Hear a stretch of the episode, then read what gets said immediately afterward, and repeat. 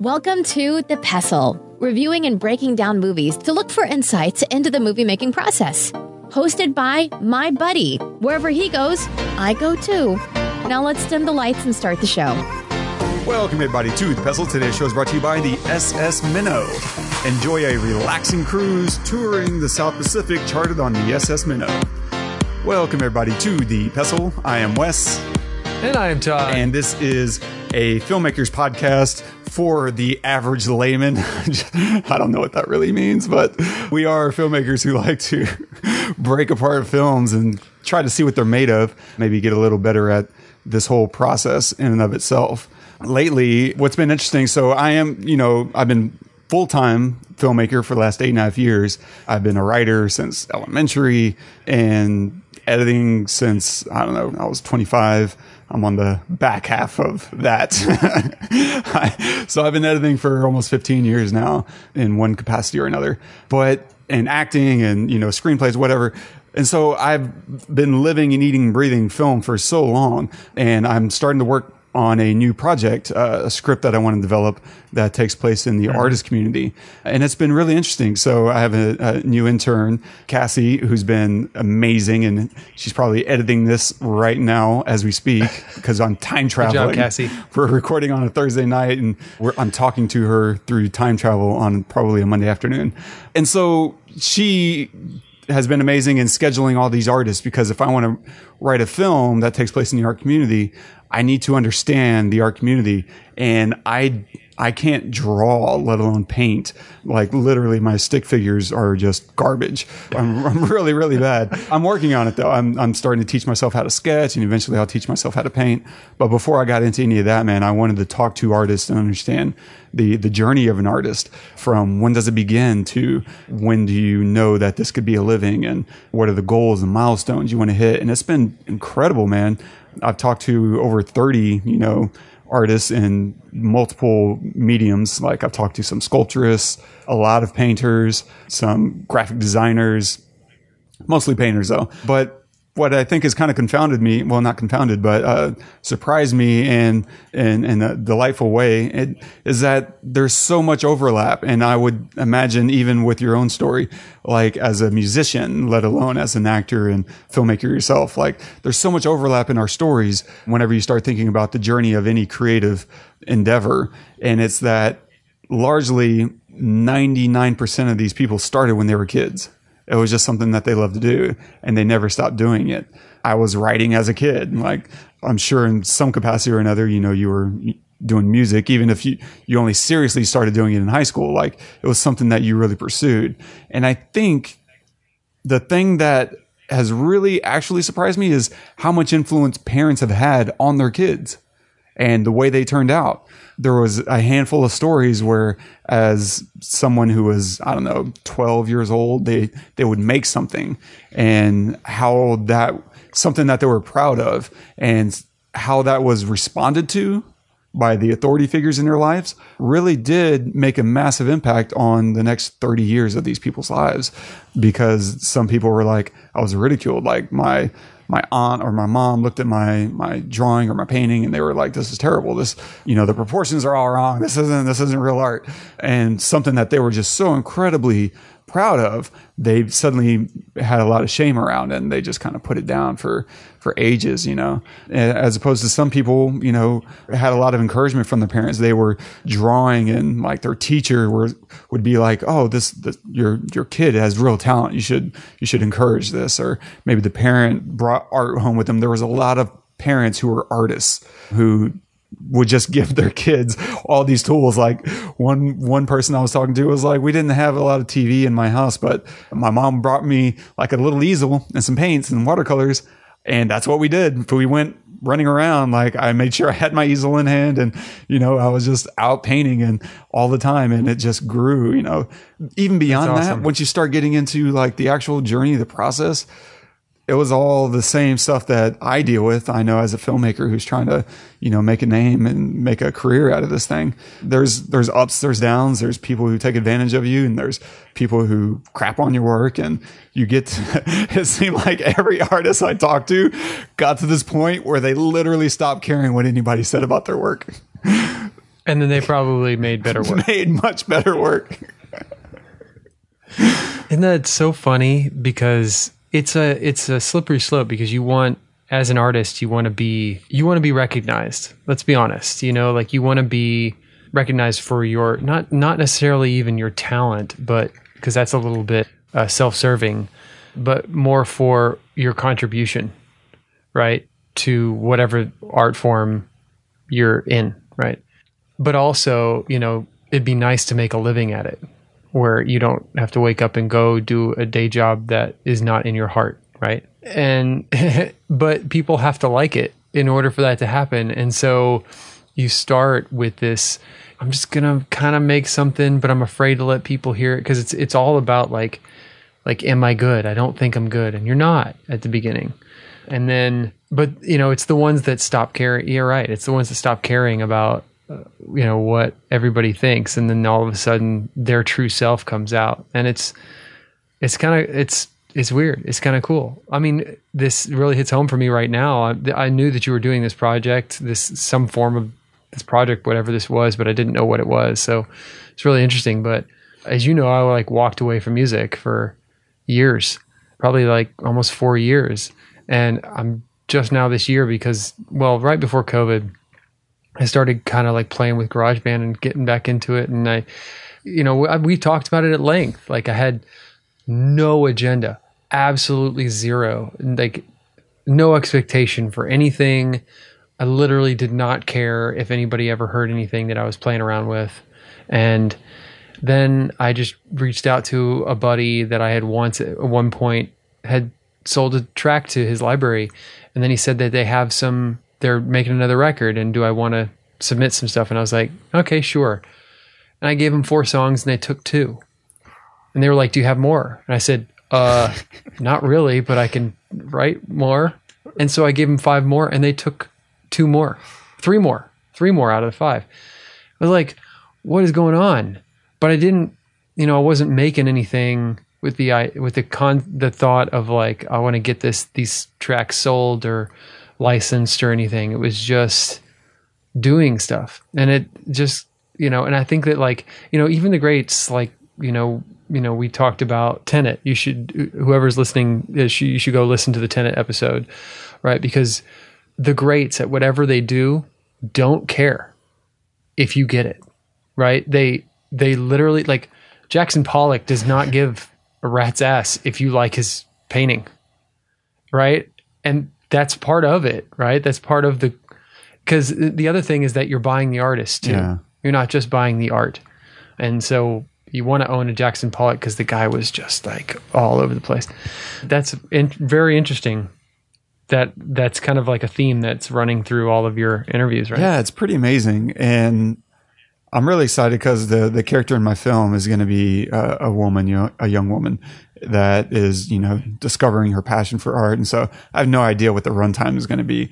Originally, I just would be excited if I could write 90 pages, but the more I think about the script, I might end up with 90 pages that ends up being like a two and a half hour movie just because I want to give a sense of scale and a sense of time that it takes to become proficient, let alone excellent at something, at creating art. And I mean, I have still so much to learn about the process and some of the technical uh, stuff, even just shop talk. Like I don't know how artists speak to each other. Mm-hmm. I only know how they speak to me right now. And so there's still, you know, just so much to kind of figure out. But even being a woman in, in art is very difficult. You you might be surprised at the the number of women that are in museums. So one of the things I learned, and I'll just give a quick overview of the.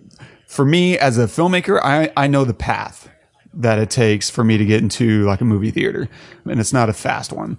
Probably. There's a few lucky people out there who, you know, get this amazing first run at it, but my path will probably be the more prototypical of I make a short film or I make a feature film, I get into a film festival, and then after I get into a film festival, maybe I meet a producer who likes it. Maybe they buy it, maybe they don't but maybe more importantly, I make these connections that they say, "What else are you working on? We really liked your your thing." And this is kind of what Nolan did. Like he went and he got the fo- uh, following made by himself on weekends. It took him a year, and he got that into a festival. And that's where he was able to go and network and meet producers that said, oh, what else you got? And he made Memento. And that's what obviously put him on the map, yada, yada, yada. And so that's probably more along the lines of my path of I, I need to meet producers and someone who says, what else do you got? So I need to have other things in, in my pocket. But after that, you know, that's when you get your real budget. And Now I can get my five million or ten million dollar budget that gets me, you know, my memento. And then after that, they're like, oh wow, this guy really has it. Now we can give him. I don't want to do Marvel films by any stretch, but whatever the equivalent of that might be. Now he can do his Batman Begins, you know, and that's this really long, arduous track that is only fit for those who survive it. like it's such, Yeah. it's such a process. And so with that in mind, like for an artist, it's some, it's, there's similar goals. There's like, okay, I'm, you, you really need to go to school. If you don't have an art degree, it's so, so much harder to be taken seriously as an artist. I don't have a film degree. I will still be taken seriously as a filmmaker based on what I can produce because art is so much more subjective. If you don't have the training, they just aren't going to believe that you're serious about what you're doing. They're going to look at you as a hobbyist. And so in order to make it without a degree is so, so much harder and more challenging. And it takes so much more confidence and uh, long suffering, um, so to speak. But ideally you get your degree, then you get your you get your BA, and then you're going to get your your MFA, and then you can be taken seriously as an artist. Um, from there, maybe maybe you'll get gallery representation, and this is kind of an older form of the art world. that's being remade right now with the internet um, and everything that's going on. But traditionally, you might get gallery representation where you'll go into maybe you'll have an exhibit, maybe you'll have shared galleries. This is where you start to build up your CV, which is a big deal in the art world. And then after a very, very long time, and then you die, you might get into a museum. the, the art museums is where the legends are. And then you die. Yeah, that's right. Uh, and so there's very few living artists who get exhibits, permanent exhibits in art museums, from what I understand. And again, take this all with a grain of salt because I'm just a researcher at this point, learning the ropes based on bad conversations that I'm having on my part, not on the uh, the part of the artist. And so, art exhibits in museums are just the pinnacle. This is who's who. And so, of those, the amount of representation on the high end, I've heard that as many as 11% of those works are uh, women. That's like this pretty high estimation. A more serious estimation that I've heard um, from the Artists uh, Women Association, and I might be bastardizing it, it's the AWA. They put it at 3%. And if you go back, you know, let's say more than five years, three or four years, the, the, number that was usually thrown around was about 5%. That's probably a high estimate. And so it's pretty reasonable to think 3 to 5% of these exhibits are of women. And of course, historically throughout history, right, men made the rules. Men were taken seriously as artists because they had the money. They could do what they want and the training and yada, yada, yada. And, but that still hasn't even changed much in, you know, the last century. Let's be generous here and say the last century of women being taken seriously as artists and, yeah, that still hasn't shifted much. And even today, I mean, you think about the rungs on the bottom rungs, there's all the hobbyists, so to speak, or the people who are, you know, just creating art that aren't in, you know, galleries and aren't taken seriously by the art world. That's mostly comprised of women. And then the higher up you go, the the fewer women there are. It's just so tightly held, you know, by by the the men in the industry. And I'm not judging. I'm not. I don't know why that is exactly. I I would hesitate to make you know any real guesses at it. I, I don't want to ascribe evil to an industry that I don't know. So that's not some not a judgment I'm going to sit here and pass. But regardless, it does point out a significant challenge for women who are artists. And so I have to take that into account when I'm writing my script. And I certainly plan to and try to try to do it, you know, justice without th- that's not going to be the point of my film, unfortunately, but it would be remiss if I didn't include that in some shape or form. So it's been incredibly enlightening and I'm having such a great time interviewing these people and sev- several of them I'm going to circle back with and, you know, talk to again. And yeah, it, I feel like I'm having meeting just a ton of kindred spirits. So, how many people have you interviewed? so right now I'm, I'm a little over 30. I want to say like 31 and I just have heaps and heaps of notes.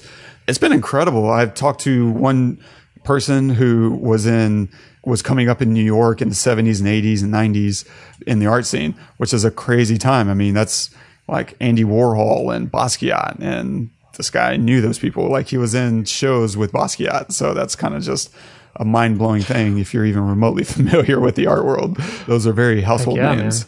And so incredible conversations and some of them heartbreaking um, and some of them incredibly encouraging. I met one person who is a lot like me. Like just, she has just a ton of hustle. Like it's all grit and gristle with her, man. She is just absolutely killing it by she didn't have a formal education in art, but she's doing it anyway. And she's creating really good art. Like I, I really like her work. It's abstract. And she was like, these gallery owners, none of them respond to me. She emails thousands of people every week, like between just trying to meet up with Every week? Every week. She's emailing thousands of people just to see if she can make uh, any connections like hey do you want to collaborate on a thing or hey there's all these galleries let me email them uh, and see if they'll look at my work and you know give me an opportunity to show my work like thousands serious hustle she's she was like I almost never get a response from galleries, let alone a rejection. Like they don't even take the time to reject me. So she was like, you know what? I'm going to throw my own show. And so she rented her own space, hired her own DJ, her own bartender, and she just threw her own freaking show. Invited all her friends, invited everyone she could think of, other gallerists. And so she's killing it. Like I, I got a lot of inspiration just from talking to her. Man, that sounds incredible. Yeah, and I was able to pass her information on based on other conversations I was having. I was like, yeah, it sounds like these these other things are you know things that artists do. She's like, oh, they are. Oh, well, I this is what I'm going to be doing this week. like, and so That's crazy. yeah, yeah, I respect that game, man. It's so freaking cool, That makes me actually want to go to work. right? Doesn't it? Doesn't that just get you makes jazzed? me want to do stuff. Yeah. Uh, and with that in mind, what are we going to be doing today? Oh, so today we are covering Shaun of the Dead. So if you have not seen uh, Shaun of the Dead, pause this episode because we will be giving uh, spoilers galore. Heck to the yeah. We're going to talk about uh, a few things, all kind of centered around comedy. We'll touch on some cinematography and revealing comedy through cinematography. We'll talk about editing, comedic editing, and all the humor, apocalyptic humor, and all and everything, and other such stuff and things and stuff. Okay, so a, quick synopsis. A man's uneventful life is disrupted by the zombie apocalypse. Directed by Edgar Wright, written by Simon Pegg and Edgar Wright, cinematography by David M. Dunlop. Starring Simon Pegg as Shaun, Nick Frost as Ed, Kate Ashfield as Liz, and Bill Nighy as Philip. Right, that's all. Shake out, get nice and limber. Or not. Now, take another look at the way he moves. Remember, very limp. Almost like sleepwalking. Look at the face. It's vacant, with a hint of sadness. Like a drunk who's lost a bet. Okay, let's try, shall we? Liz. Um, nice, good vocal work. Okay. Barbara, that's excellent. Sorry, dear, I was miles away. Daphs? Uh, Come on. uh, Okay, it's mournful, sorrowful. You definitely ate it. Go. uh. Much better. Ed. I'll do it on the night. This is the night. what is that? What about yours? Hey? Who died and made you fucking king of the zombies? Oh, oh, no. Yeah, it's pretty good. Okay. Right. Let's all try it together, shall we? One, two, three.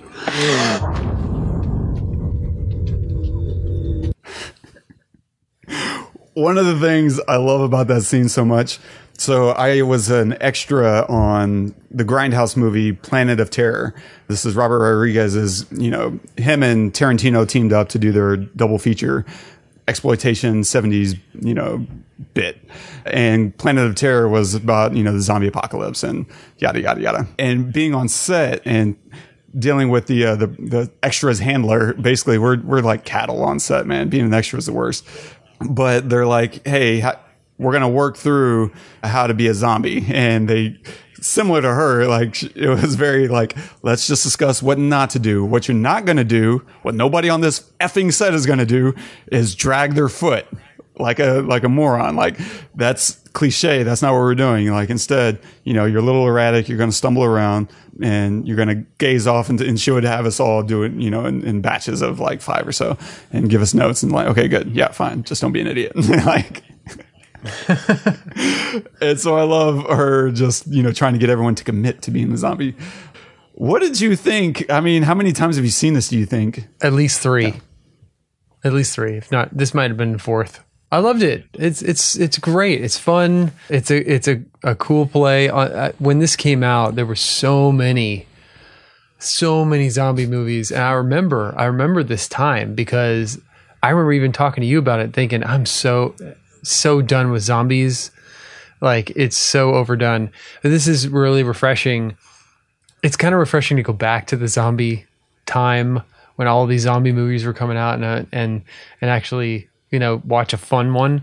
That's kind of smart because they they address all the tropes. Yeah. you know, pretty much and and call them out for what they are. And I I do like I love how they did the the because every zombie movie the zombies are different. You know, you have the zombie in the style of you know 28 days later where they're just crazy and then you have this which is the polar opposite where they barely move you know like i love the first shot the day after everybody starts becoming zombies right? Where he's just stumbling out to this the store. And when he it's all one, a one shot a one a mm-hmm. oner. When he comes out of the out of the house and then goes to the the store and then comes back. The whole thing is one shot. Well, when he's walking into the store, you see this woman, you know, zombie trudging down, you know, whatever. And then he's in the store for, I don't know, 45 seconds, a minute. And then he just walks out right past her and she's not even to the door yet, you know? So they're so slow, which allows a lot of comedic timing to happen. And then it also makes it like a much bigger deal if they actually catch you because you could literally never get caught unless they catch you sleeping you know you're you're fine all you gotta do is push them out of the way they're not strong it's not that big of a deal you know so but because of that like so when they first get to the winchester and they can't get in and they're being surrounded by the zombies you know and ed has gets a phone call and then they have an argue he has an argument with simon with shaun and all this is happening when they're like four feet away from him the zombies are like four feet away from him and then, you know, in order for Shaun to lead them away, he goes through them. He just walks right through the group. Right, right, right. It's like that would never happen in any other any other zombie movie, but with this, they're so dilapidated. That's such a good point. You know? Like because this is very classic Romero zombie rules, right? They're slow, they're dumb. Same basic. You got to get bit before you turn. You got to destroy the head or the damage the brain. And this is this came in after 28 days later. So it would have been easy to like, oh, let's do the fast zombie thing. But he stuck with the classics. And you're absolutely right, man. That is such an easy because he can change the speed based on the necessity of the story. Yeah. Like based on Yeah. what the scene calls for. Yeah, they're just extra slow right now than later whenever they grab whatever David. And so great. Yeah, I love that point. That is a good point too that he can change the speed because the fastest you ever establish a zombie, that's how fast that they go. Yeah. Right. Yeah. So, and you're stuck to that. So, like 20 days later, they are always going to be that that pace. You're never going to have a slow one. That's right. You can't. Like it just and it slows down the pace of the film. Let's be honest, right? And and the stress level, Mm-hmm. right? So. Hmm. And in this movie, because it's a comedy, we don't want there to be stress unless we want there to be stress. Like, for example, when the boyfriend, the annoying as shit guy, gets torn apart, right? That's stressful. And all of a sudden, the zombies are all very strong and fast enough to pull him out of the, the window, at least, you know? So, and then they're fast enough to get around the, um, the bar, and then they're fast enough to, to tear open the whole, the cellar door, right? Yeah. They couldn't even get through glass for a couple of hours. But then at the end, they're tearing through a cellar door. We don't care. No. It doesn't matter. We can establish them as like, at that point, we could have established them as the 28 days later speed Yeah. zombies, and it would have been fine because it's the end of Yep. it. right? It's, You can ramp up. Um, that's that's such a fantastic point. You can ramp up, but you can never ramp down. yeah, And Yeah. and I do love that moment where he gets ripped out because just before then we really have our very first encounter of horror, which is the the genuine horror of losing his mom. Right? She's like convulsing as she's dying, and Shaun Mm-hmm. He's crying. Yeah, he's crying. Can't let go of his mom, and then. We have our first real zombie kill, which is him blowing the brains out of his mom. Like, and it's, and it feels Brutal. perfect because this feels like the loss of his innocence. The, you know, losing your mom is like the first, you know, there's this kind of old adage, you're not really an adult until you lose your parents. I don't subscribe to that personally. I I think I do. Do you? I mean, it's, I don't think it's wrong. I still feel like a baby. That's fair. Uh, and so, but the the first headshot of the film really starts raising the, the the stakes of the horror because it's right after that that David gets pulled out the window and they like eviscerate him, like they're pulling out his guts. And it's after that, to your point, like you know, that's also after the the zombies start ripping up the floorboards. We're okay with that because we've kind of held back all these uh, this this level of drama and this level of tension until it served the story right at the end. And so, yeah, no, it's a really good point about like holding it back until it's it suits the the moment. Yeah, and it, it adds more stress too because they're trapped down there and they're talking about them breaking in and like this is the end and this is going to be it. So you're we're expecting that to happen, them to be strong enough now. And then once they do start ripping it up, you're like, "Oh my gosh, I'm actually stressed now." I've been like kind of like, "Okay, just hole up in here." There's glass. It'll hold them back, obviously. but but then yeah, it just it just yeah, ramps up. So anyway, I really like the movie a lot. I it's a it's a I love those like quick zoom edit cut things that they do a lot. I think they do them a lot in like Trainspotting and other film other British films and stuff. You know. That's interesting. I, uh, yeah, I, I hadn't even considered that because I think he does it so much and so perfectly that to me it's become Edgar Wright. Like whenever I watch one of his Yeah. films, I anticipate these moments of these kind of quick zoom edits. And he cinematography wise, like he's very constantly moving the camera around, whether it's like a, a tilt up or a dolly in or just uh, panning around.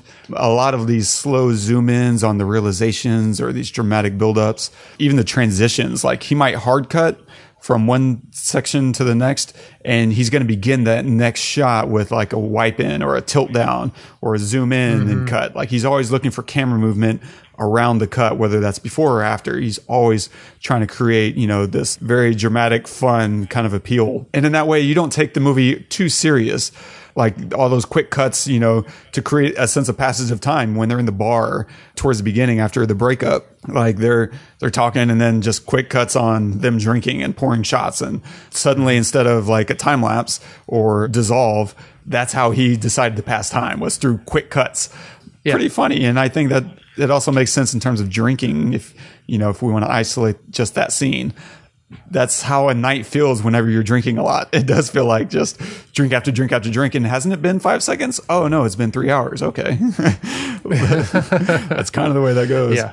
But that mixed with audio editing, like good sound design, those quick cuts with good sound design is is how you pull that off for sure. Freaking key. Yeah, you got to have both Yeah. of those things. And Yeah. the other thing with those quick edit zooms that I really, really love that he's doing, it builds drama on these meaningless details. And so it's really funny because I think it's kind of an ironic use of the the Hitchcock rule, which is, you know, the bigger something is in the frame, the more important it is. Except what Edgar Wright is doing is he's creating these very meaningless like moments on orange juice, toast, bacon, or eggs. And these are just very common, ordinary things. And so they're not important at all, but we're giving it all this weight in the lens and, and doing it very, very quickly. And so it's kind of violating the Hitchcock rule, which we don't maybe as a, a general audience member, you may not understand that it's violating, but there's this inherent uh, understanding as an audience member. If we're seeing something close up, it's important. And so being forced to look at these really unimportant things in close up detail and these really weird, quirky edits makes it really funny. But what I also think is, is cool about that is it also shows us what counts for excitement in Shaun's life. Because to Sean, this is kind of the this is his breakfast. It's very dull. It's very boring, and it isn't exciting. And it kind of underscores the problem with Shaun that Liz is you know upset and fed up with mm-hmm. is that it's not exciting. Every day is going to be the exact same, and and if that doesn't excite you, then this is not the relationship she needs to be in. Well, I would argue, I would not argue, but I, I, I totally agree with the whole bigger, big as the frame thing. And, but like him doing that, the, maybe it doesn't violate the rule just because really what's in focus and what the, the main subject is, is the breakfast, the general idea. So it's not the orange juice. It's not just the toast. It's not just the bacon. It's all of it because it happens so fast that your brain doesn't register, oh, orange juice and now bacon and it registers breakfast. Right. And so like by doing these quick cuts, at least my brain is slow enough to to register like, wait, what just happened? Oh, breakfast just happened. Okay, cool. But I don't really even get that until it's done. I'm like, oh yeah, yeah, right, right. No, that's a fair But- that's a fair point because the number one key to time uh, to to comedy is timing.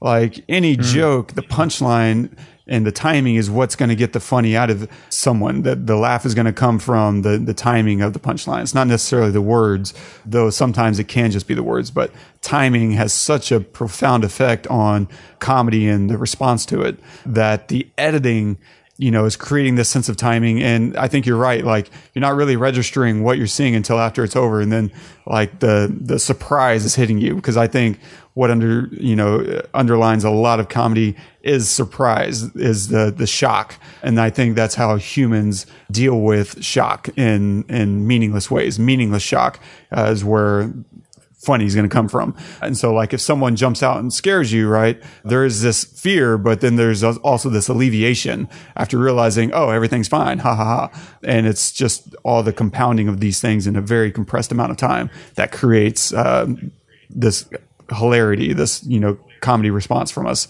innately.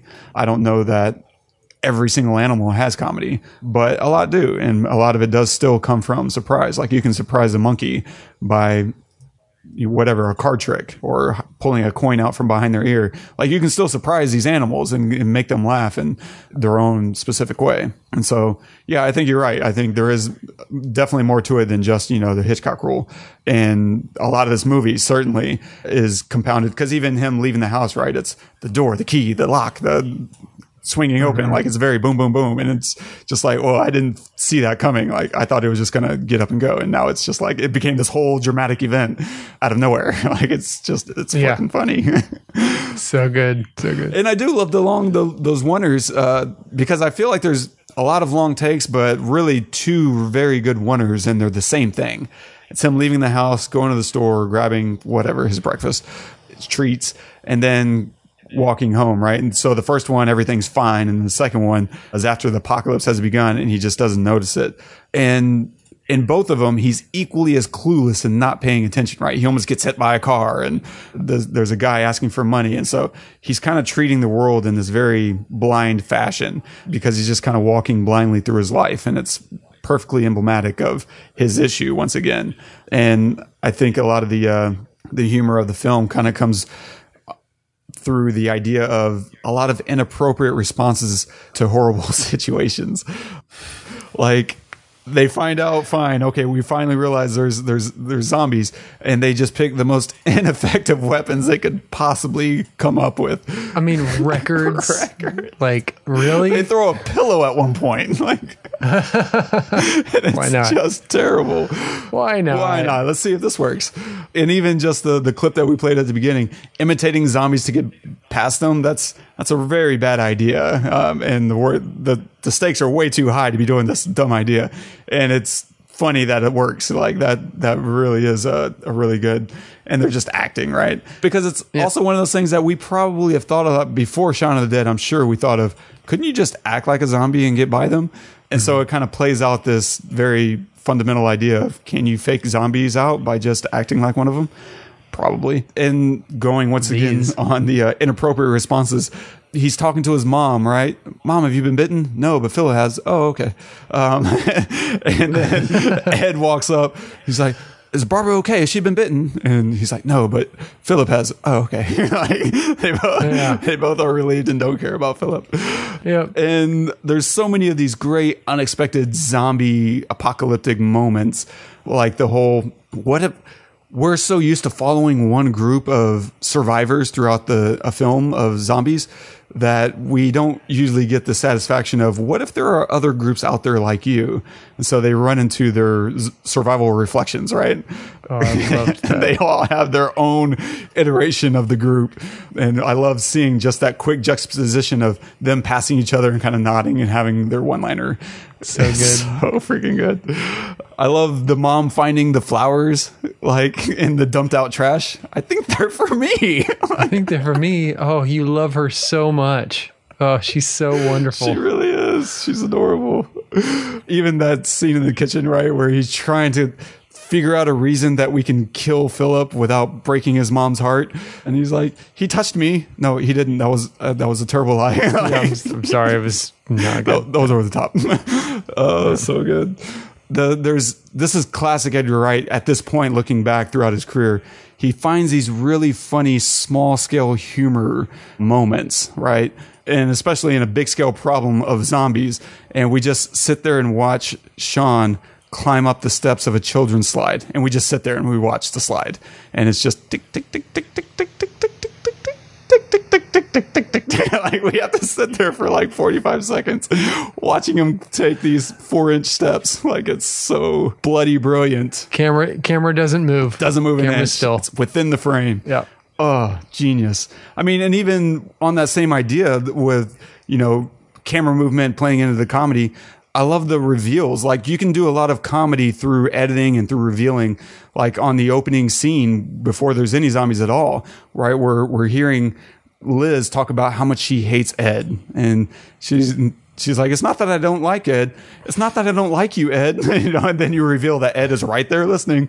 And then you go through him talking about how he hates her friends. And it's like, it's not that I don't like you. And we reveal through an edit that her friends are right there listening. No, it's okay. We understand. like it's, it's just this very great re- revealing humor uh, is very underutilized, I think, in a lot of comedies even whenever he's looking out the, and this is, you know, through the cinematography, he's looking out the mail slot and he's not seeing any zombies. And it's like, maybe it's not all that bad. Oh, wait, no, there, there they are. And then we just pan over to reveal the, you know, just off to the side, there's all these zombies and it's just humor through filling the frame where before it was empty. Like it's silly and we don't expect the silliness in these really horrible situations.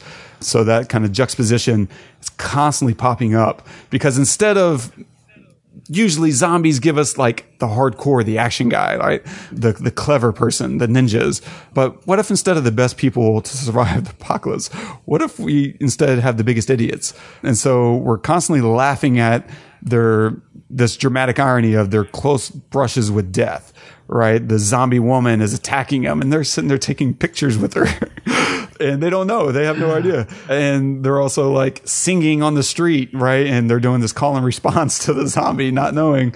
And so there's a little bit of dramatic irony in here. They don't rely heavily on it though. They kind of get in and out of that pretty quick. And instead, once they do know, they're still making the worst decisions possible.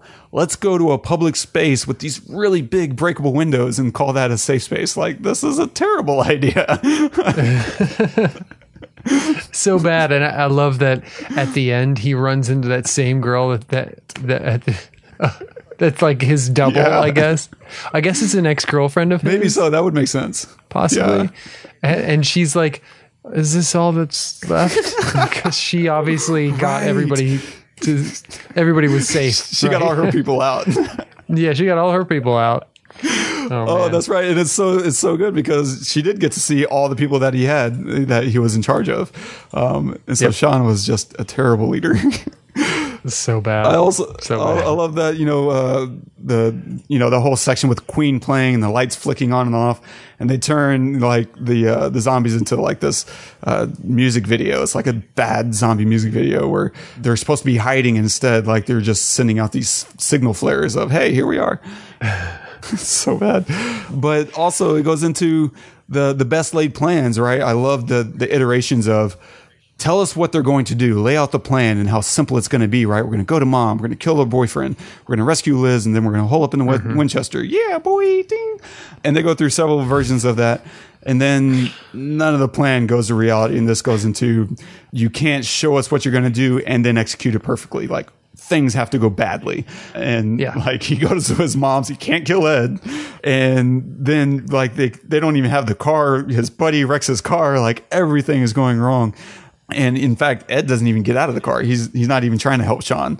And all along the the the path, like things just keep going badly. And that is just the perfect, you know, you can't see the same thing happen twice rule in its essence.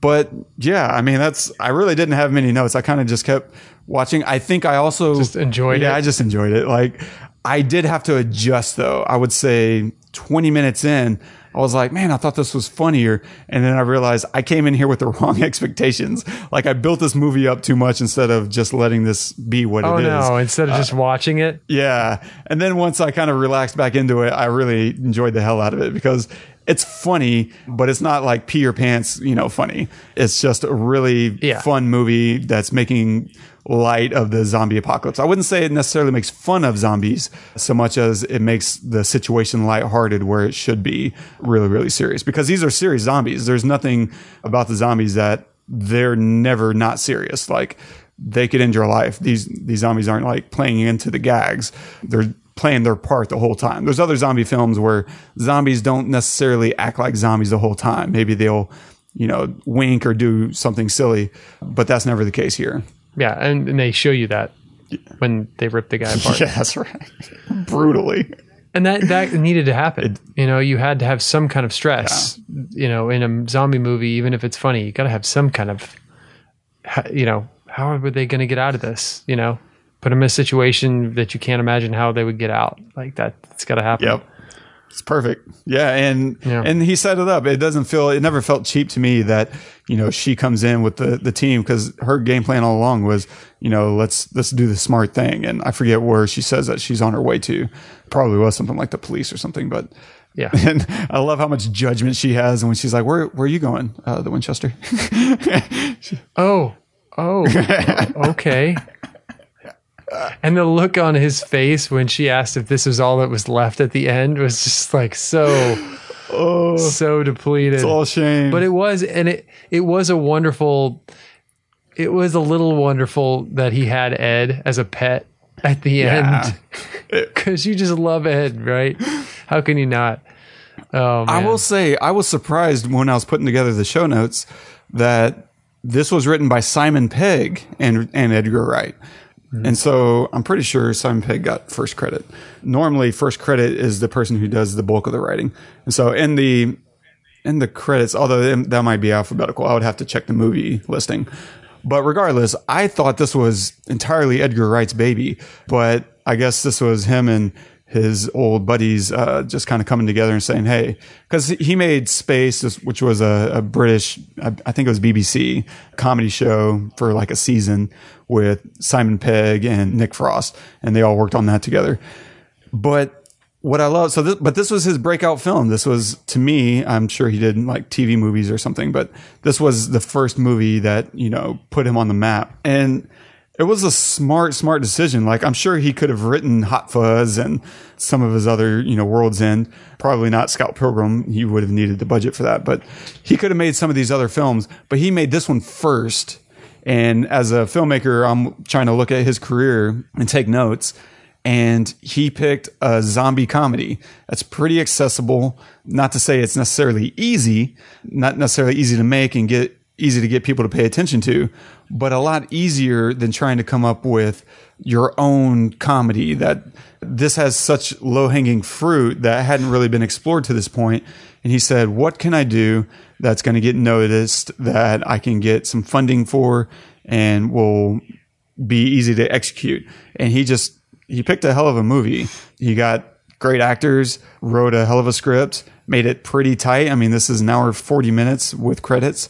And I mean, he just is execution. A lot of it came into execution. Let's write some, a few funny jokes. I don't think, like I said, this isn't like wet yourself funny, but the characters in there are very, very good.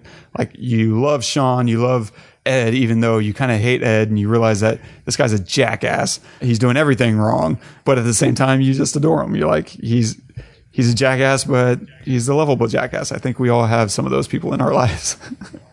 I don't know what you're talking about. Not every member of my family. Uh, yeah, you know, one of the things, and I think we talked about this. I don't know if we talked about it on air last week or if we just talked about it afterwards. But you know, it's also it's also there's a difference between a creator and a publisher, right? You can have an artist who creates a bunch of stuff but doesn't put it out there, or somebody who just never finishes anything because it's not good enough, right? Or you could have somebody who just makes a shit ton of stuff and puts it all out there. And usually those people that just do a lot are the ones that are successful. And it's it's interesting because, you know, you and I we sit back and we're like we want to make something, we want to make it perfect. Like we want to make it like so I can put my name on it and be proud of it. But 99% of people, 90% of people don't know the difference between our 80% and our 100%. That's so true. They just know if it relate, but they just know if it relates to them or not, right? And so it's it does you know somebody who is 80% our talent could do something at 100% and it would be the equivalent of us you know spending you know 100 less hours on a project and just putting it out right and so really i think that we should take a lesson from because i'm sure that edgar wright would have liked to have done something a little with a little bit more sustenance and meat you know maybe for his first film. But in order to get the attention just like all of these artists that you've been interviewing you know to get the what will get attention? Zombies right now are huge. And comedy i've got simon pegg in my pocket. And what's Nick what's- Frost. sorry nick frost. Thank you. In my pocket and they're excellent together. We're gonna we're just gonna do this. Let's do this. Oh you have a screenplay that you've been working on simon? Yeah let me let's work on that together. Let's make that. That will be accessible.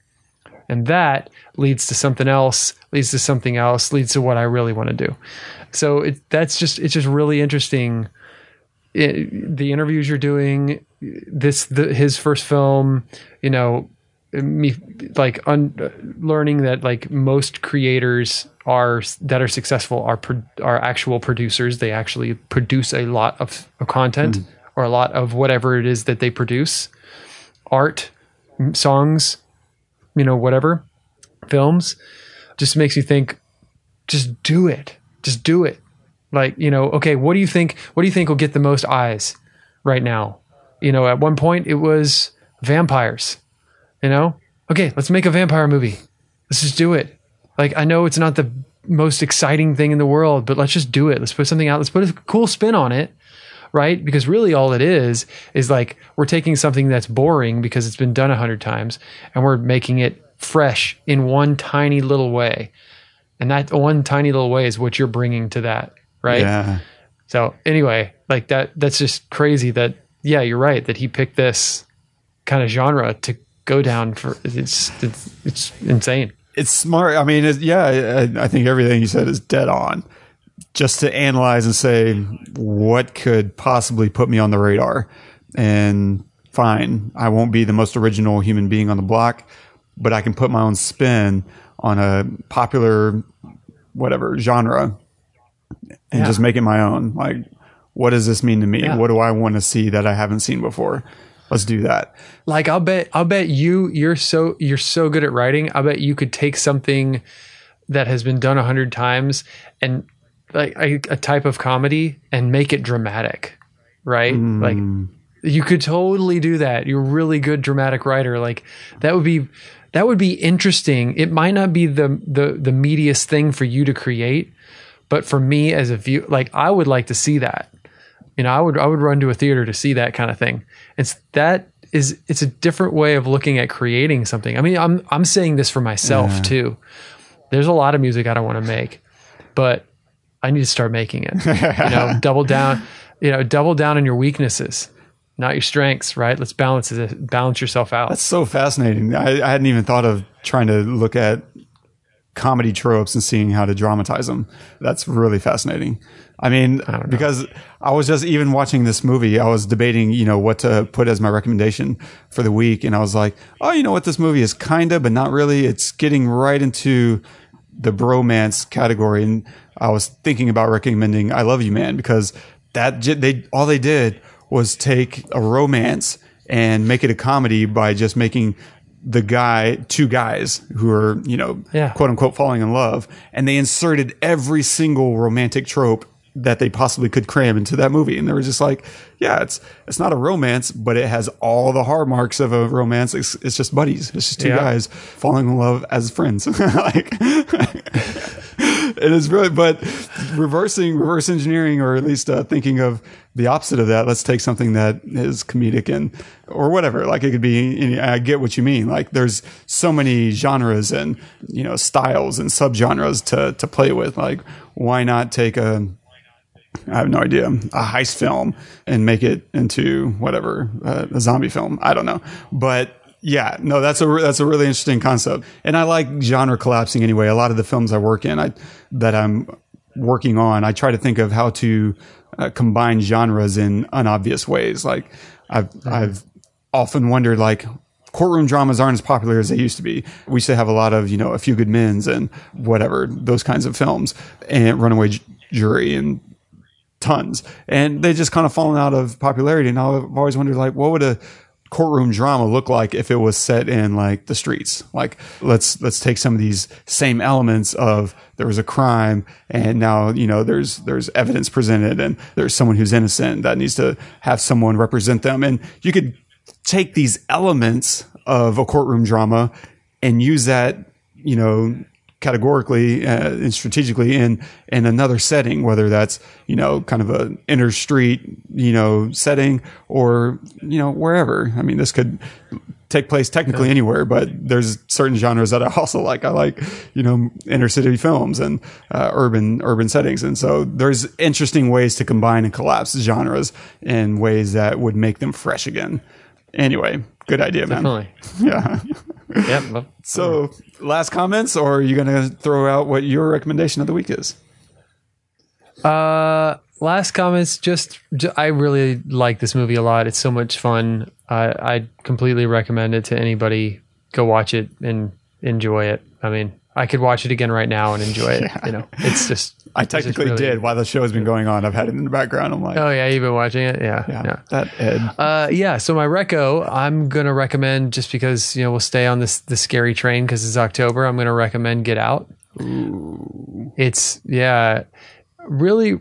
You know, everybody you know was screaming about that film, and and I went and saw it, and it was one of those films where it was like, wow, that wasn't what I was expecting, and then as time has gone on, I've and I've digested it a little bit more. I'm like, I just like it more, and and kind of want to watch it again to see how I feel about it now, because it's not just a, a scary film.